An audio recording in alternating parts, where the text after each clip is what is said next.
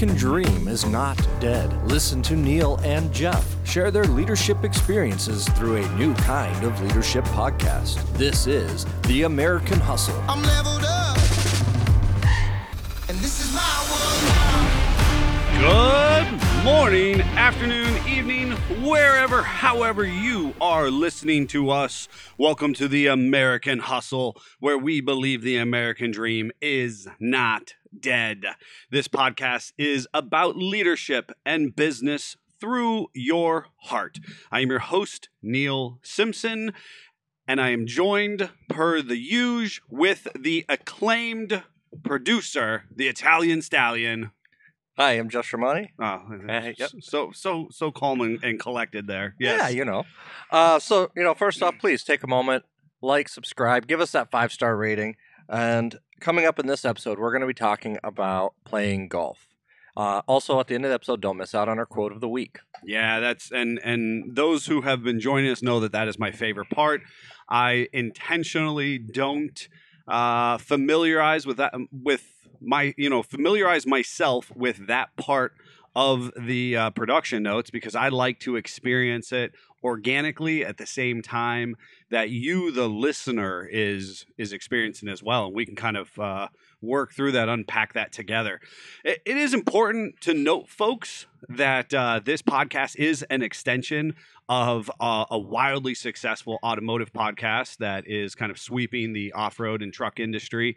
Um, and if that is something of interest to you, we suggest you head over to sfj4x4.com and you can see, uh, you know, I Speak Jeep, which is uh, our our podcast that kind of you know thrust us onto the main stage um, of you know streaming uh, these uh, you know these conversational sessions uh, to you. And of course, that is valuable to say is that these podcasts are uh, the American Hustle is intended to be conversational, uh, organic and um, ideally you will glean something from our reasonably 40 years combined experience in entrepreneurship leadership self-improvement uh, from experiences within you know the firefighting realm to uh, athletics to you know entrepreneurship to community organizing and and uh, and then even the music scene as well Yep. so you know that is the the nature of this specific podcast and our, our goal is to have a conversation with you and so we appreciate all of the people who have reached out to us uh, via you know whether it be email or text message or when uh, when you're in as a customer for our, our our flagship process you know people coming in and mentioning this podcast it's it's very rewarding and i can't believe the reach of it already. So thank you for being part of that as a listener. Um, those those reviews and sharing it is so so valuable. So thank you thank you thank you. As you mentioned we're talking about playing golf Yep. and uh realistically speaking i think there's probably some people listening right now who are like i don't know that i'm interested in this and uh I mean, I, I think most people can enjoy a game of golf. Doesn't mean they're good at it. do you think anybody actually enjoys golf Well, it depends on how much beer you're drinking I course. was gonna say, I feel like that's one of those. I feel like that's one of those sports that that is all about you know uh, adult adult adult beverages while you're while you're wandering around the It's- greens for it's so about long. the socialization of it. Yes. And that's what this is about today. Yes. Or or I know people who who are uh you know just want to do it by themselves. Find it very almost therapeutic or meditative Oh, to yeah. just you know walk the green and hit the ball and kind of the process as it unpacks for them. Especially a good nature based course. Yes, yes.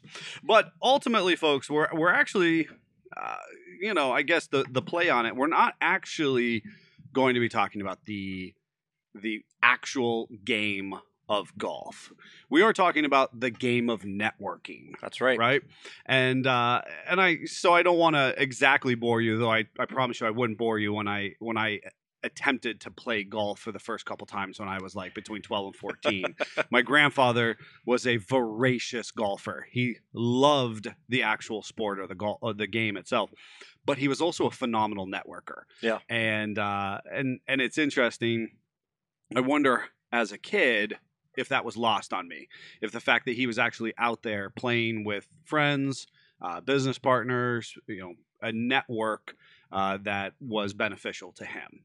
And and internally, one of the phrases that I use, a mantra that I use is I'm I'm not particularly skilled at playing golf. And that is actually the nature of going out onto the golf course. Right. Right.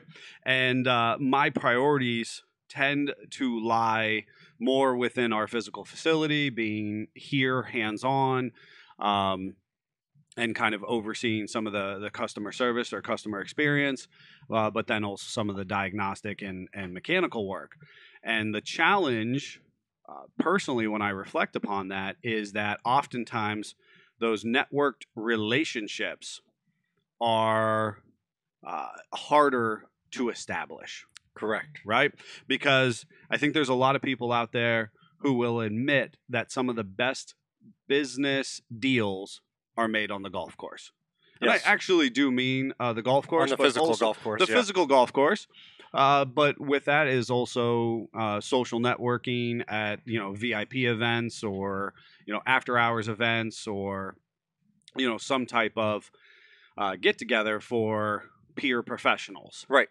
And uh, very very often you get individuals who you know business owners who will typically go out for an 11 a.m. tee time or a 9 a.m. tee time. Yep.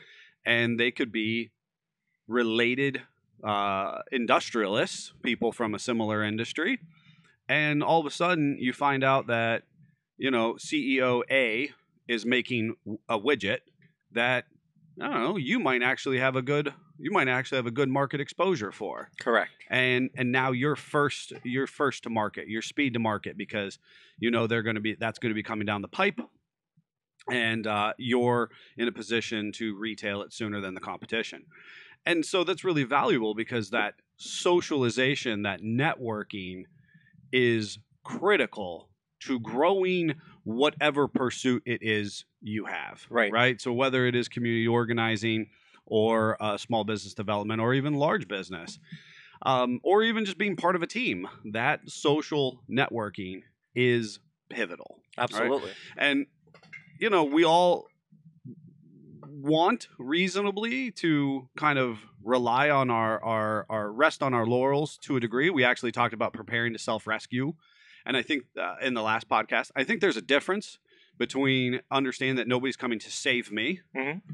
uh, but that my network of people can benefit my process Now, the big thing to that, though, is that it's a give and take. okay Uh, if you're going to rely on other people to help you, you better be willing to help them as well. Yes, which is true, and it makes me a little uncomfortable. And I've heard the the phrase. I think most people, you know, heard it growing up. Uh, you know, I'll scratch your back, you scratch mine, and Yeah. something about that makes me a little uncomfortable. Um, if it is, you know, if you are suspending your uh, your morals or you're suspending your vision in order to reciprocate a relationship Right. um, and that is a fine balancing act Yep. right um, Everything, everything in leadership is balance. It all comes back to that. that balance and moderation Yep. right um, which is funny uh, as a side note i years ago and i do have this talking point that's you know kind of stirred up in the back of my brain that's actually talking about uh, life to the extreme and i think you and i maybe have talked about that briefly and some other time we'll unpack that Yeah. uh, on on this podcast um, but that balance and moderation i think creates sustainability Yes. right?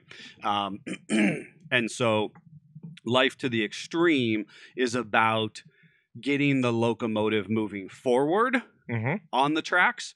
You know, if you think about how, you know, if we actually talk about a train itself, how big and massive uh, an undertaking it would be to pull a hundred freight loaded freight cars forward on the train tracks. Yep.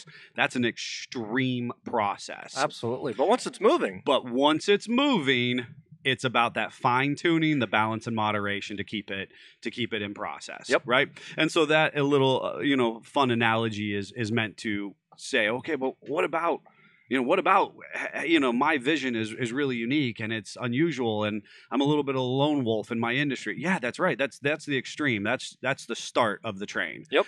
But once you're once you're in progress, uh, creating that balance, that moderation, that's vital in sustainability. Yep. Keeping keeping it going, you know, Correct. keeping it on the tracks. So, the actual uh, playing golf in this conversation is about your network, right? Yes. and your ability to network. And uh, I, it's one of the things that I personally reflect upon as a business that is dissimilar to so many in our immediate geographic proximity. Yep. It's often challenging. And we have sought relationships with other manufacturers, with other retailers, with other service providers. And through that process, we found some good ones and we found some not so good ones, you know? And uh, I do think it's critical in our ability to sustain our business model, to continue to, to grow. Um, but there are definitely been some challenges in the fact that uh, in our industry, playing golf is off roading and getting out on the trails and being out at some of these bigger events and the traveling. the traveling and and loading up and you know living on the road and balancing my work life uh, family balance i did a lot of that in the very beginning and i went out on the road by myself or joined by a couple people internally here um, and that took a toll on my family oh yeah. very challenging Yep. you know and um and therefore my mental health right? And uh and so now i look at the the landscape and go some of these next big moves as as we kind of uh, continue our growth process but arguably i don't want to say we're plateauing by any stretch of the imagination but you want to continue to feed that fire to keep that train you know moving forward. And i'm going okay well how do we continue to appropriately feed that fire? Where are those relationships made how do we continue to uh, when a part isn't right we call it that manufacturer and if that contact there is no longer uh, in the role that they were now that re- now that relationship has fallen apart. That manufacturer um, you know they're going to say oh well you're missing part a uh, six from the the install kit. And i'm like yeah. Well let me open up a support ticket and we'll get back to you in 48 hours and and that's not good for our business Right, we got to move a little faster Yep. right i need that that networked person on the other end to go you know what neil i, I know you i know your business i trust you and i'm going to get you that part overnighted today And Right. and we have that relationship with some. with some with a lot of good businesses Correct. right but our ability to continue to build that network Right. is is what then differentiates our most growth oriented businesses uh, within our industry and arguably within all of retail service uh, community organizing so on and so forth Yeah. so how does how does one go about building a network or what are some of the mantras that you've heard in that process So early on in my career, um, you know, you always hear that saying of somebody who's just beaten down and feels the system's out to get them. It's they they'll say, "It's not what you know; it's who you know." mm-hmm. Well, that's an excuse. You know, skills get you a lot of places. But but early on in my career, somebody did someone that I respected in leadership said to me, "Well, it's not. That's not the right saying. It's not who you know, but who you know." Okay. And I'm like, uh, "What?" Right. It's confusing. Say it again. A little, little. Make sure it's nice and clear. What is it? It's not who you know, but who you know. Okay. And I I literally was blown away. I had no idea what they meant by that. I, Sure. It made no sense to me.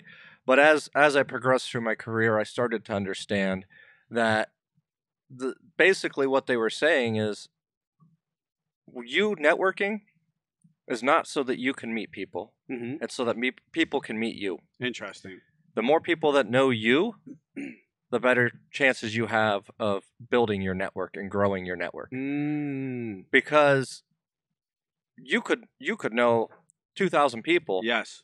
but if they don't know who you are you don't you haven't built that trust with them you haven't built that relationship with I, them I have chills. I have chills because you know what? It's it's almost like a, a little bit of an epiphany for me because um, I have been exposed to a broad and, and wide range of experiences in my life. And um, oftentimes there has been a personality type that rubs me a, a little raw, right? And and it is um, I always used to complain about it when I was certainly younger, and you'd be at an event, uh, an organization, uh, you know, an appreciation event, whatever, and you might be just casually being introduced to somebody or introducing yourself, and that person is shaking your hand, but they're really scanning the room for that next person they want to meet as well. Correct. So they're only kind of half in, in involved in this moment. They're only half present. Right. Right.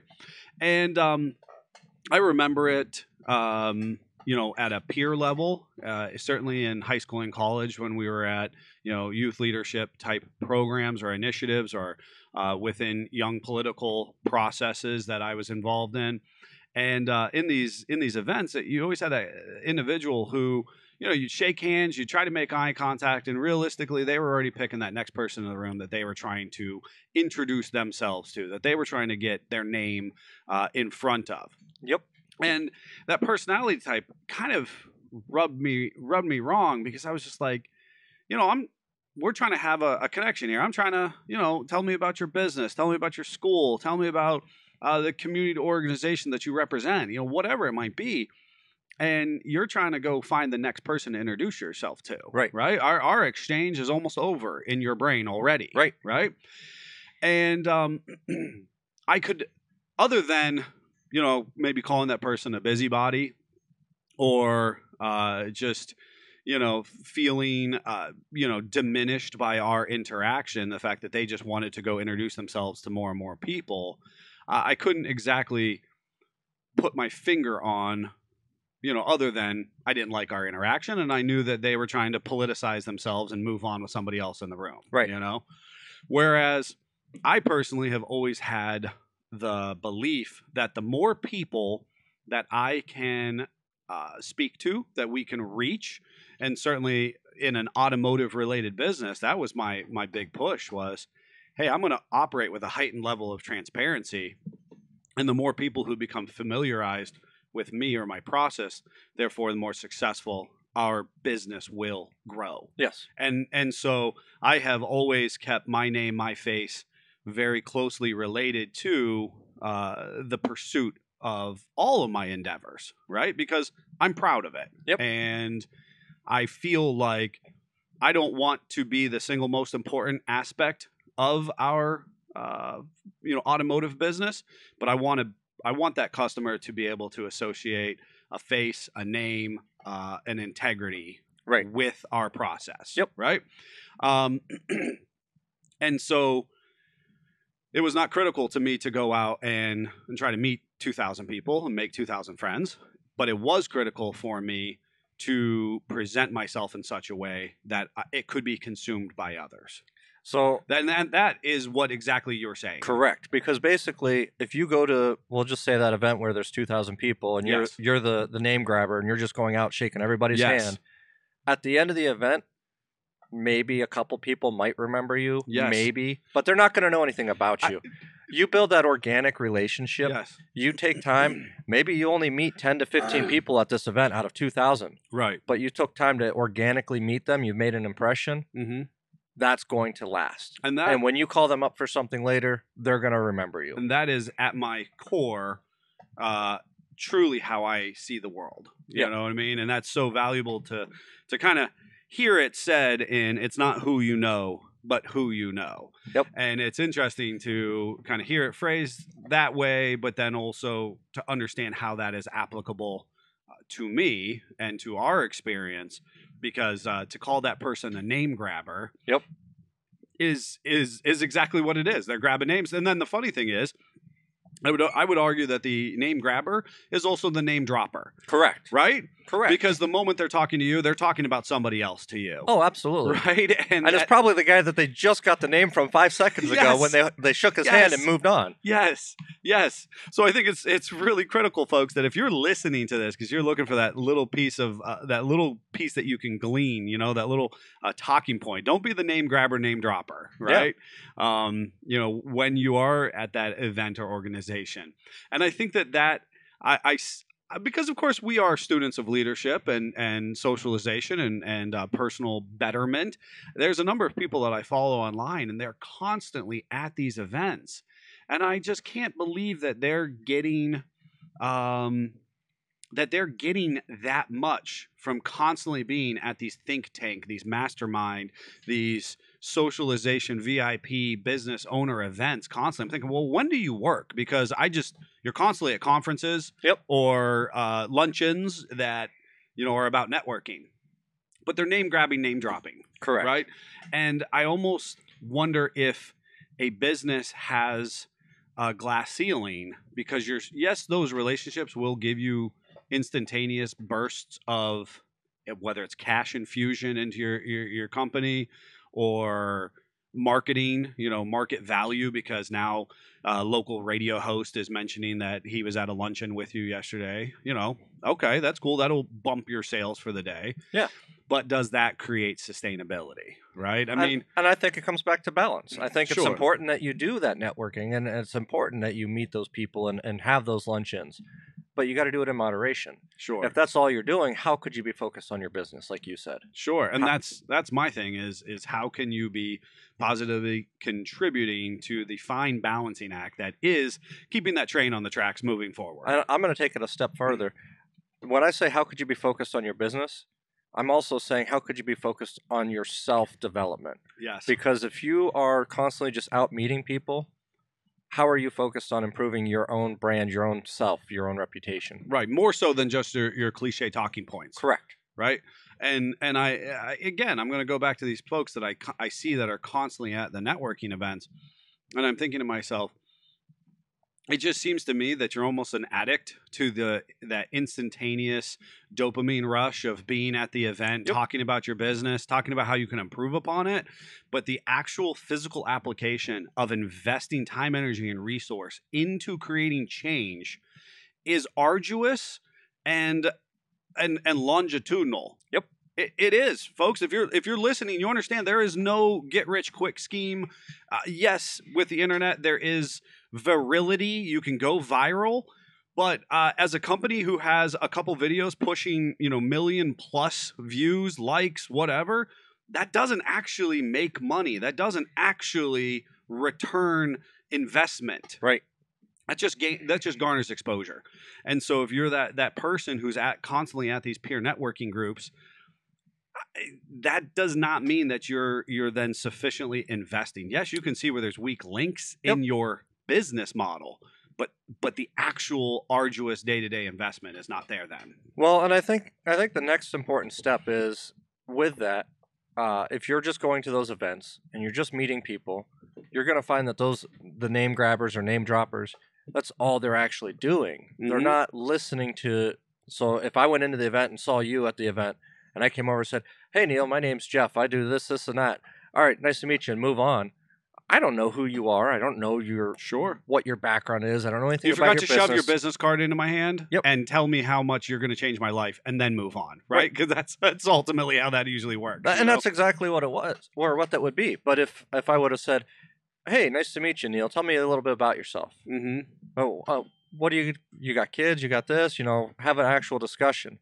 Later Sure. on down the road, we run into each other again, and I go, "Hey, how are your how's your kids? How's your family?" absolutely That means a world of a difference to you as a person. yes So that's important that you take that time to learn about people. I think it it that process then allows you, uh, and you have to be good at then discerning that group that surrounds you. Right. Go back to that that that podcast we talked about. The five closest people are going to determine who you are. Yep. The same goes for your business. So the five business that you're that you're uh, interacting with, that you're aligning yourself they're also going to det- determine a similar market value for your company Yes. or your organization or your committee or your board whatever it might be so you yourself have to become a student of, of judging character Absolutely. and you know and and so as you're you're doing that and you're you're kind of vetting that person that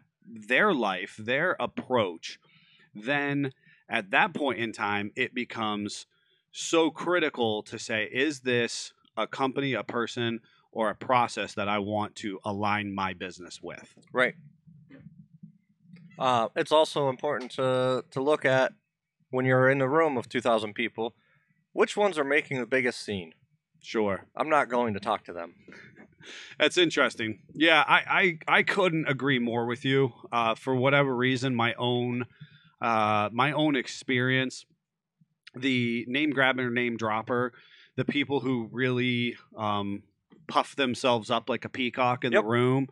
I I just I mean, I, I guarantee you at some point you interact with them because that's the type of person they are. yes, But I'm not going to take the amount of time with them that I would with somebody off to the side that is just there to meet people and, and have a good sure. good relationship with and people. I think there's there's something to be said um, in that balance moderation process that sometimes the company that's puffed up like a peacock can actually give you a bump in the process. correct. Right? And so this it's valuable to say that sometimes I do want the mainstream business, the big dog, the the chamber, the council, the whoever, the newspaper that's or media outlet in your area. I want a little blip from them because they'll give us a little boost of energy, a little infusion. Yeah. But I don't believe that unless you are operating at the exact same level that they are, Right. right?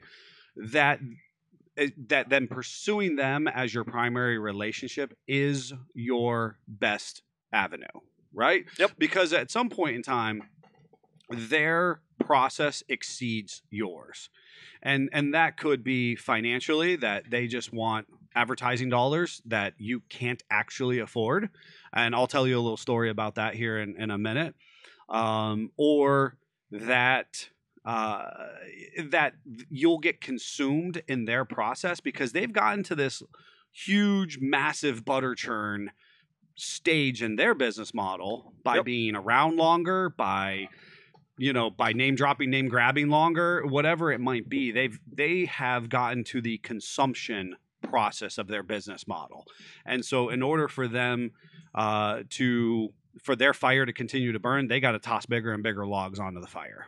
And that's just kind of how business tends to work.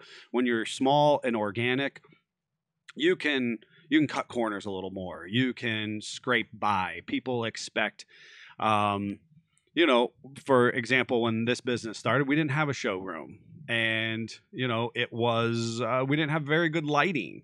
Yeah. And so the idea that if I wanted to come in and say, yeah, you you know, your build's going to be, you know, tens of thousands of dollars, and that customer looks around and goes, well, what the heck am I investing in? You know, that the curb appeal, the approach of the business has to then reflect the outcome, right? And so if you are a very big a juggernaut of a institutionalized business and and maybe that's a media uh, mogul of sorts and you're just a startup they're gonna they're gonna want more than you can actually give Oh, or yeah. what you are what you need to give and so to kind of uh, you know take that that analogy and, and give a story to it when we were starting out uh, as an automotive business we do a lot with differential parts. So gears uh, bearings consumables that are specific to the mechanical advantage of a vehicle going down the road. And so it's called gears and axles. And we were working with a large gear axle manufacturer. And I actually, I have two different experiences with large scale gear manufacturers. One was we actually had a, a huge, massive juggernaut of a gear axle manufacturer who just didn't even care that I was alive. Right. And we were so small on their, on their, uh, on their radar that I was just a little gnat bugging them constantly. Yep. Now, there's actually positive that comes out of that because after about two years of bugging them, kind of just just in their ear, they did eventually give uh, us a representative from within their business, an inside sales rep, who then was was very positive. And this is that idea that they gave us a blip. I was able to ride their wave just a little bit by association, positive association. Yep. Right? Got a little bit of a, a, a notoriety from them. But that relationship, it only went so far because we did not actually have the means, the resources, the financial whereabouts to fulfill that relationship. Yep. So I got a little bit of a a press bump. I got a little bit of an ego boost when I was, you know, kind of young and starting out. And having that recognition at a consumer level, I do think benefited us, right? It was nice that people said, "Oh yeah, hey, you're you're in with so and so. Um, so I'm going to start my gear build with you. Right. We weren't an established gear axle builder, but people saw this uh, relationship that they perceived, and so they said, "Hey, that's I'm gonna. I see where you guys are professionals. Yep. because Because you have that. because you have this relationship with with manufacturer A. Yep. The problem with manufacturer A was that it wasn't sustainable because outside of just a nice you know a nice word from them or uh, uh, you know them supporting our processes with you know with literature with pamphlet with you know saying yeah you can stock our product and yeah we'll give you a tech line we didn't actually have the ability to capitalize on their uh, our relationship with them because we just simply lacked money. We Yep. lacked the financial resources because they were such a huge juggernaut. I couldn't buy in with them, Right. right? So then there that process, that fork in the road takes me to another gear axle manufacturer who does say, "Oh, I see you're looking to build axles. We're looking to sell you parts. We want to have a direct relationship with you." And I was at a moment I was like, "Phew, that's cool. Like this is a big name as far as I was concerned." And you know, so manufacturer A goes off, and and we maintain an, a pleasant uh, relationship at a distance, uh, just a namesake relationship, as I like to call it. And manufacturer B steps in and says, We'd love to sell you our parts, and we're going to sell you at a discount, and we're going to help do a little branding for you, and we're going to also give you notoriety. And, and so, thus, you know, thrusts me onto the main stage of going, Hey, these two brands, um, you know, are our flagship products, Yep. right? Now the consumer looks in and goes, I've heard of manufacturer A and I've heard of manufacturer B. So this com- this company must be legit when they look at Simpson Family Jeeps. Right. And meanwhile, I'm thinking I can really only barely buy from company B. I can't buy from company A because I just simply don't have the financial whereabouts. And I can buy from company B. But then what I found was that company B wasn't serving the best interests of Simpson Family Jeeps, of SFJ 4x4 because what they were doing was they were leveraging the fact that I needed that little boost, that I needed that little presence, that I thought that they were going to thrust us onto the main stage. Yep. And so they kept going, well, hey, we'll give you uh, three, four thousand dollars worth of credit, and you stock all these parts on your shelf. You can't sell these parts unless they're on your shelf. And I thought, okay, yeah, that makes sense. That makes sense. So I'd, I'd, I'd get saddled with some debt when I really couldn't afford it. Yep. And then the parts wouldn't sell, or I wouldn't market them well, or, uh, you know, the person came in and yes, I have this gear set, but they really needed the next number gear set Yep. in line from it. So the fact that I had one on the shelf didn't matter because now I'm actually paying out of pocket for the next one. Yep. Right. And so this was a situation as as us as a startup, as us as just getting going. Company A had only, you know, they said, hey, you know, and they waved at me from across the street. Yeah. Company B, you know, picked me up in their car, but then had all these conditions. Yep. Right. And they were driving me to a destination that I did not want to go. You to got go. in the candy van. I got in the candy van. A hundred percent. A hundred percent. I got in the candy van, right? So company A and their candy van was on the side of the road. They just waved at me. Theirs was like a, a beautiful million dollar RV on the other side. You know what I mean? Yep. Waving at me. The candy van pulls up and it was like, "Hey, we can help you." I'm like, Free Cool. candy. Hop in. free candy hop in free marketing advertisement you know and this Yeah. is my this circle back to my conversation about if you're in that room and that company who who's commanding all the attention who's who's puffed up like a peacock walking around yeah both of these brands were that one of them was unable to help me because i was fiscally uh, unprepared i was not ready to be within their market Right. the other one, the big the big dog in the room that was puffed up, was prepared to help me, but they weren't actually helping me. Yeah. I was helping them. Correct. They were consuming me as a small business. Yep. And when I recognized that, and unfortunately, it took me a couple painful interactions with them before I was saddled with so much debt and so much product that I was like, I'm not actually helping my company. I'm just helping them. Yep. But as a as a startup entrepreneur, I didn't know that. And I think this is the value of if we come back to it's not who you know but who you know if i would have had a mentor from within our industry who equally had been there before who had equally seen this type of um, interaction or if i was familiarized enough to say oh hey you know i, I can I can see where hey this happened in in X Y and Z industry and now how it's applicable to me. Yep. But I wasn't that aware and I didn't have that mentor. And so I got myself in a bunch of financial trouble. I did the exact same thing when I had the retail store. yeah. We had a, a toy company, uh, very, very well known toy company. yes. And most companies at, at that time were, hey, you got to buy in, you got to do this much buy in, or you got to do that. They didn't. Okay. They said, hey, we're going to set you up. Oh, by the way, we're going to give you this $100 toy to give away free as you do your grand opening. Yes. So they saddled us with, I mean, a full showroom of product plus warehousing. Okay. And I was like, wow, this is amazing. Yes. The product's so great. Mm-hmm.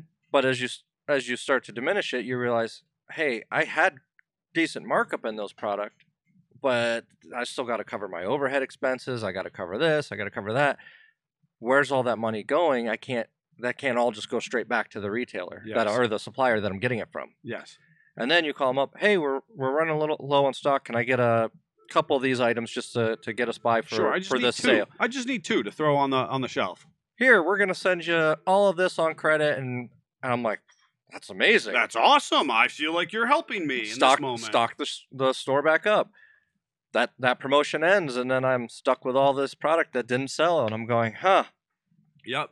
wow, what? I'm not I'm not helping our company. Yes. I'm, I'm helping this company Yep. because I'm loading up all their product, and then I I don't have money to reinvest into my own company. Yes. And in that moment, uh, folks, if you're listening to this and somebody's offering this as a process to you, please, hel- uh, we hope that we're helping you see through that. They'll give you 10, 15, 30 days credit on it. Um, they'll tell you that, you know, that, hey, it's it's returnable. There will be Yep. this buyback program. Yep, When I- you, that was part of it. There was a buyback there's a program. buyback program. You got to pay the shipping on that buyback You got to pay the shipping. Uh, depending on certain orders, they'll actually saddle you with a restock Yep. or a, a diminished a diminished return buyback. Yep.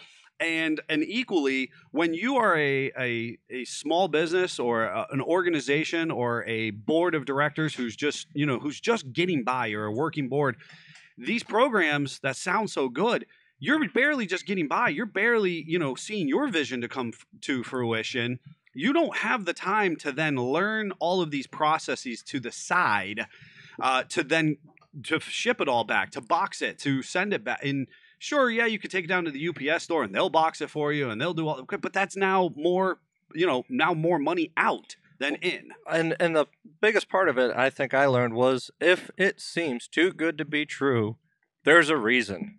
Yep. And, and it's, pay for in it's, life. it's great to network with them and have that relationship. Yes. But uh, if I could give one piece of advice is don't accept credit that you don't have the money to immediately pay back. Sure. Don't expect those sales to pay that debt back. Yes. The whole the whole credit um the whole credit and term nature I think is the biggest farce of small business. I find way too many small businesses extending credit because that's what the bigger businesses do. Yep. And um, that's ish part of the network. Uh, the phrase that we haven't shared at all, which is one of the most cliche ones I feel like, is networked establish establishes your net worth. Yep. Um, everybody has heard that one. I think it's why we're not, you know, beating it into the ground. But the issue is that manufacturer A is not actually in my network, nor is are they in our similar net worth. Right. They are a multi-billion dollar company. Uh, going back when you know 10, 15 years when I'm I'm talking about this manufacturer A for us getting started. So that network did establish my net worth because I couldn't I couldn't, you know, be in the same playing field as as they were. Yep. Right. And yet small businesses constantly see that caliber of manufacturer A and go, well, I want to be like them. That's why we put these fancy titles on us that we talked about in the previous podcast. Well, I want to be like this company Yep. because because clearly that's what I want to aspire to.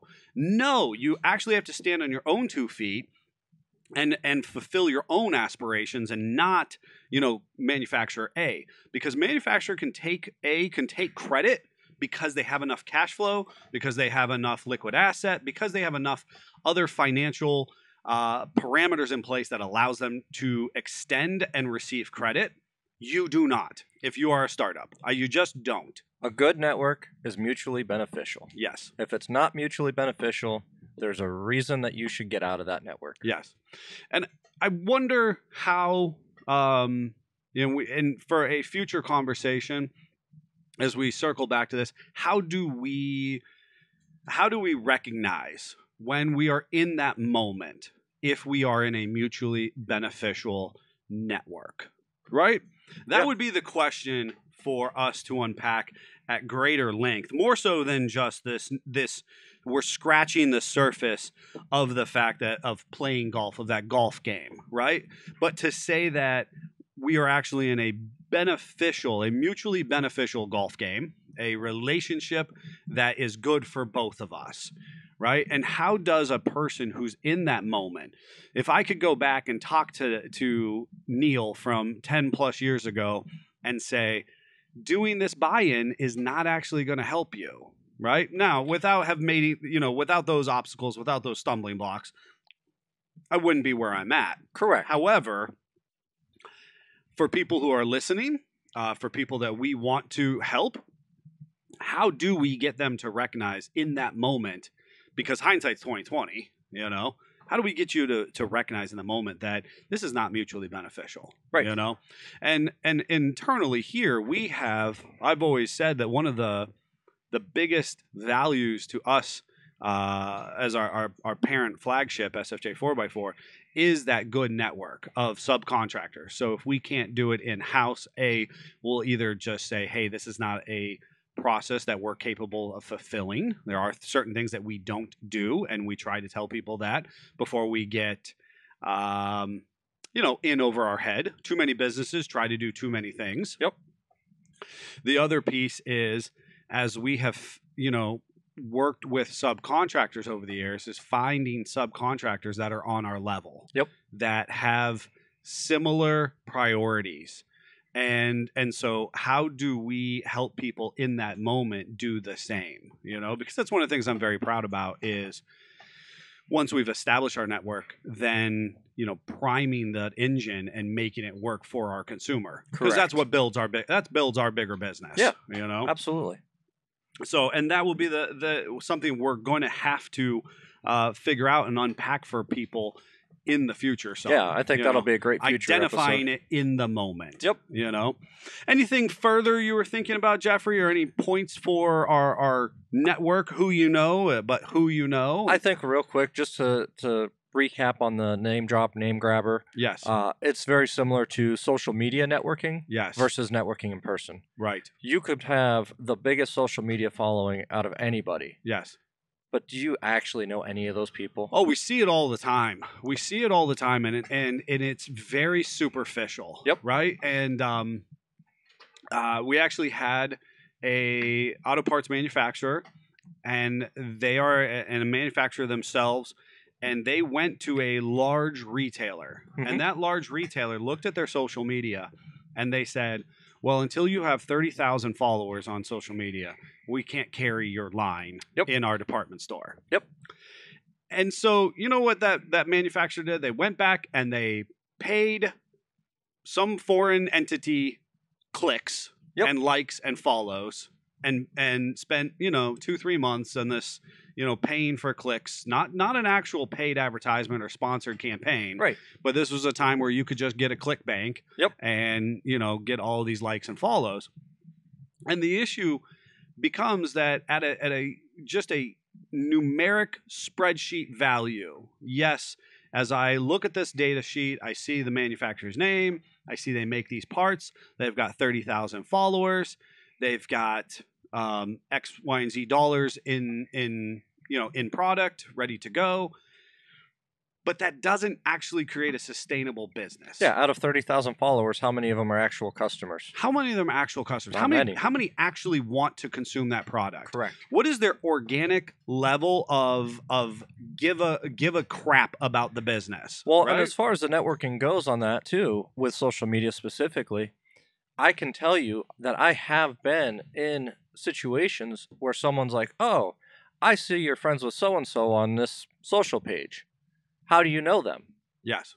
Well, I've been able to produce that information every time. Oh, I know them from this, or we've done this together. Yes. They're great for this. Yes. And that goes miles with whoever you're having that conversation with. Yes. Now, if you've got 200,000 followers and they go, hey, who's, uh, or how do you know John C? Well, I, I, I don't know. Yes. I, I I don't know. They just they clicked on my my profile one day, or I clicked on their profile Yep. and friend friend requested them. We see that constantly. It is the uh, it is the digital equivalent of being in that room of two thousand uh, peer professionals and getting the name of one thousand nine hundred ninety nine of them. Yep. Right. It's the it's the digital equivalent. There, It's just superficial. It's just at the at the face value. Yep. Whereas any day of the week, I will take somebody who has an organic, uh, you know, enriched experience of that 10 to 15 that you had mentioned in the room. And now I know out of that 10 to 15, five, seven of them are actually perfect fits for my network. Right. Right.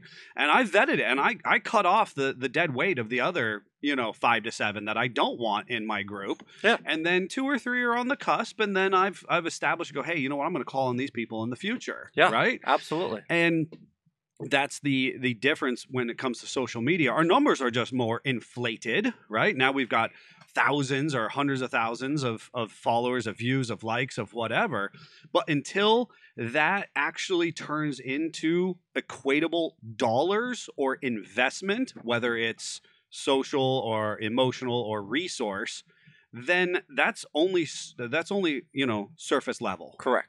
And now there is a there is a time and a place for that social reach. That's another conversation.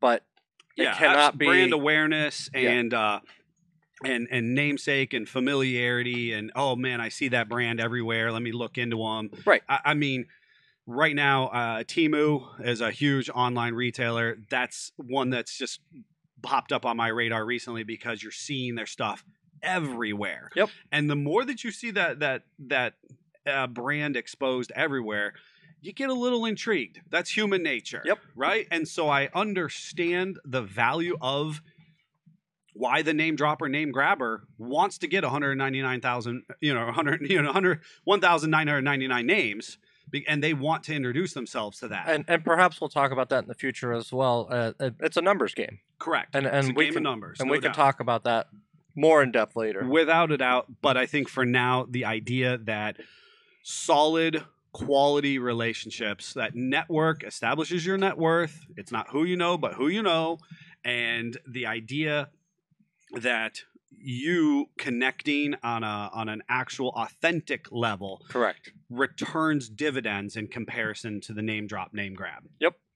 All right, folks, we're going to switch and transition to my favorite part. Hopefully, it's becoming your favorite part. I know a number of people have said something to me about the uh, about the quote of the weeks, and in fact, using it as quality excuses to initiate something new in their business or in their personal lives. It's been kind of fun. Yes. And this is my world now. Everyone you will ever meet knows something you don't. Bill Nye. Ah, the science guy. That's right. That's quality. That's short and sweet.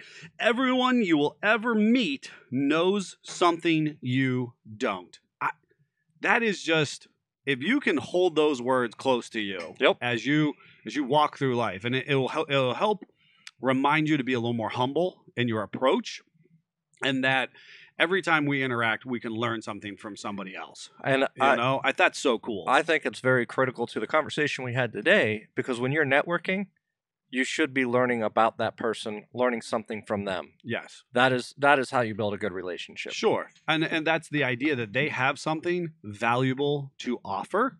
Good or bad, you're learning from them. You Oh, know? yeah. We go back to that story.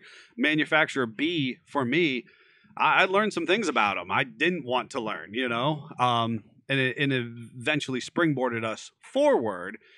But uh, I learned something not so good. But that's valuable to say that I, think that I didn't know that beforehand. And so my naivete, my, my naiveness, is what actually uh, kind of got me in trouble. Yep. You know, um, and maybe if I would have known more or known better, we could have actually used their process to our advantage.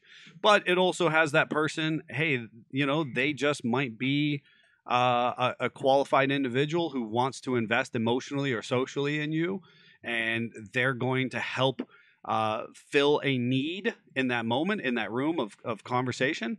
It's very valuable. Or to say, hey, you know what? I, I've always believed uh, I, sport, I coach a lot of young sports teams or I used to do uh, environmental or outdoor leadership. One of the things I always did was learn the person's name. Yep. Right.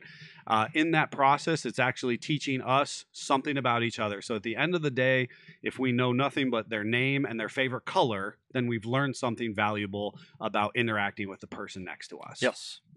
And so it goes from from that very individual level all the way up to a, a highly corporate transactional process. And even when I was teaching sales, uh, one of the one of the rules I would have is in your initial conversation with a new customer, Yes.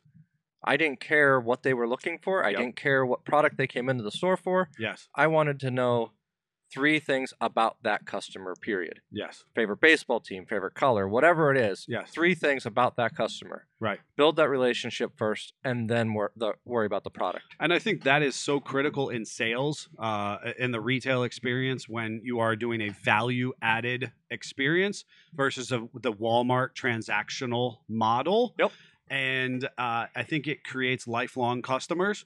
And I think it's very interesting when uh, we get new customers uh, here into our facility and they are expecting to be uh, surface level transactional right that I, they're expecting us to try and shove a product down their throat and i oftentimes uh, find myself going I, I really don't care if you give me money today that's you know people will be like well you know do i do i need to do this and i get my card out no i, I want you to see the estimate first Yeah. i want you to be fully aware and educated about the decision you're going to make Yeah. you're going to be in charge of this right and that's so foreign to My- a lot of our customers My favorite reaction is when they come in looking for, say, a lift kit or tires and wheels.